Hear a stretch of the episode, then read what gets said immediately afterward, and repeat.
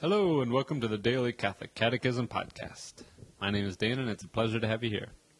It is March 11th, and we will be reading paragraphs 542 through 549 today.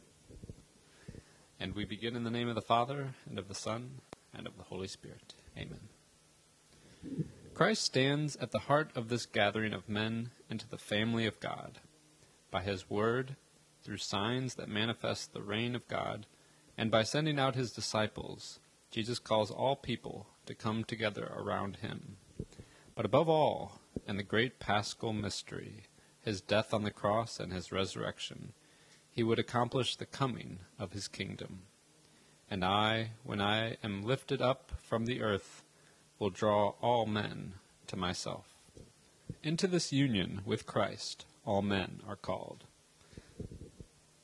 The proclamation of the kingdom of God. Everyone is called to enter the kingdom. First announced to the children of Israel, this messianic kingdom is intended to accept men of all nations. To enter it, one must first accept Jesus' word. The word of the Lord is compared to a seed which is sown in a field. Those who hear it with faith and are numbered among the little flock of Christ have truly received the kingdom. Then, by its own power, the seed sprouts and grows until the harvest. The kingdom belongs to the poor and lowly, which means those who have accepted it with humble hearts. Jesus is sent to preach good news to the poor. He declares them blessed, for theirs is the kingdom of heaven. To them, the little ones, the Father is pleased to reveal what remains hidden from the wise and the learned. Jesus shares the life of the poor.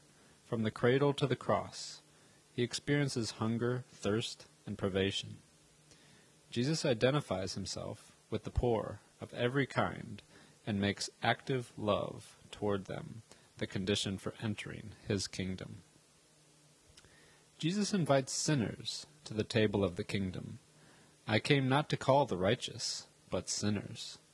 He invites them to that conversion without which one cannot enter the kingdom, but shows them in word and deed his Father's boundless mercy for them, and the vast joy in heaven over one sinner who repents. The supreme proof of his love will be the sacrifice of his own life for the forgiveness of sins. Jesus' invitation to enter his kingdom comes in the form of parables a characteristic feature of his teaching. Through his parables, he invites people to the feast of the kingdom, but he also asks for a radical choice. To gain the kingdom, one must give everything. Words are not enough, deeds are required. The parables are like mirrors for man. Will he be hard soil or good earth for the word? What use has he made of the talents he has received? Jesus and the presence of the kingdom in this world are secretly at the heart of the parables. One must enter the kingdom, that is, become a disciple of Christ, in order to know the secrets of the kingdom of heaven. For those who stay outside, everything remains enigmatic. The signs of the kingdom of God.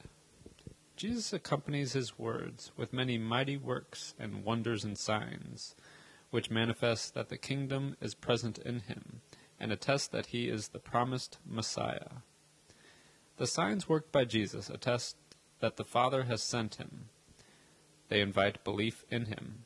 To those who turn to him in faith, he grants what they ask. So miracles strengthen faith in the one who does his Father's works.